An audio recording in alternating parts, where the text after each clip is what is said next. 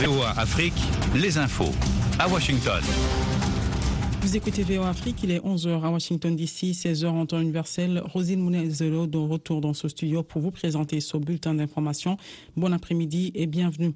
La fièvre est soudainement montée d'un cran dimanche à l'approche du match d'ouverture du mondial 2022 entre le Qatar, hôte du tournoi, et l'Équateur, avec des forces de sécurité déjà sous tension pour gérer le flux de spectateurs, pourtant très calme, vers le stade Al-Bayat à Doha.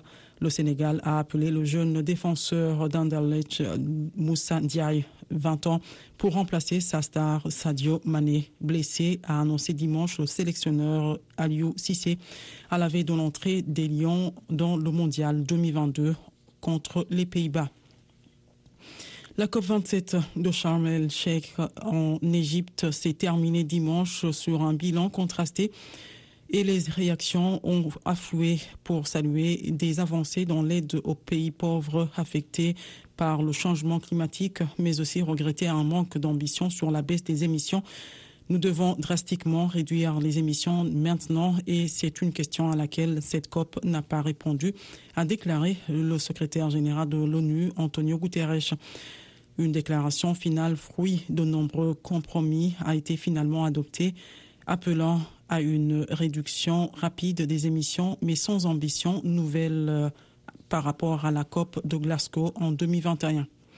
La Guinée équatoriale élit dimanche son président, ses députés et sénateurs la victoire de Teodoro Obiang Nguema Mbasogo au pouvoir depuis 43 ans ne faisant aucun doute face à une opposition muselée dans un des pays, des régimes les plus fermés et autoritaires au monde. Brigand un sixième mandat à 80 ans, M. Obiang détient le record mondial de longévité au pouvoir pour un chef d'État hors monarchie. Les résultats de ces scrutins à un tour ne sont, ne sont pas attendus avant au mieux lundi pour la présidentielle, sans doute plus tard pour les autres.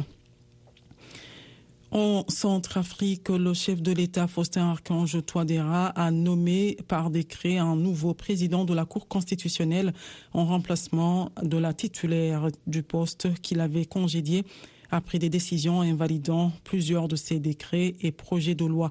L'opposition accuse notamment M. Touadéra de coup d'État institutionnel après qu'il a démis de ses fonctions le 25 octobre Daniel Darlan à la tête de la juridiction suprême. L'opposition et une partie de la société civile le soupçonnent de vouloir modifier l'actuelle constitution qui lui interdit de plus de deux mandats afin de se maintenir au pouvoir à la prochaine présidentielle en 2025.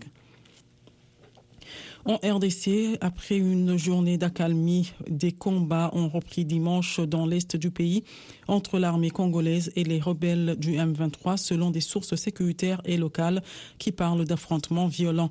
La situation n'est pas bonne à Kibumba.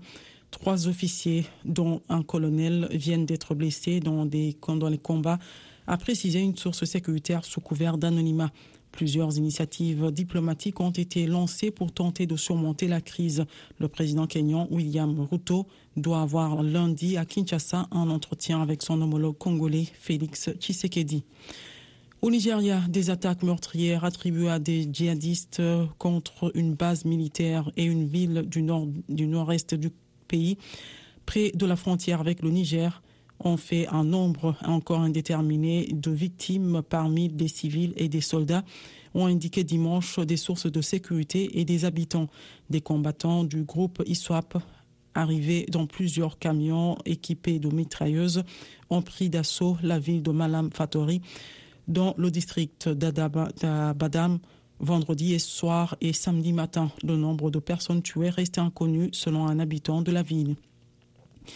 Le sommet de la francophonie en Tunisie est entré dimanche dans sa phase finale avec au programme une réunion consacrée à l'instabilité politique en France, en Afrique francophone qui alimente une défiance citoyenne croissante. Avant le sommet, la secrétaire générale de l'OIF, Louise Mushikiwabo, avait dit vouloir provoquer une réflexion pour une prise de conscience chez les dirigeants du continent.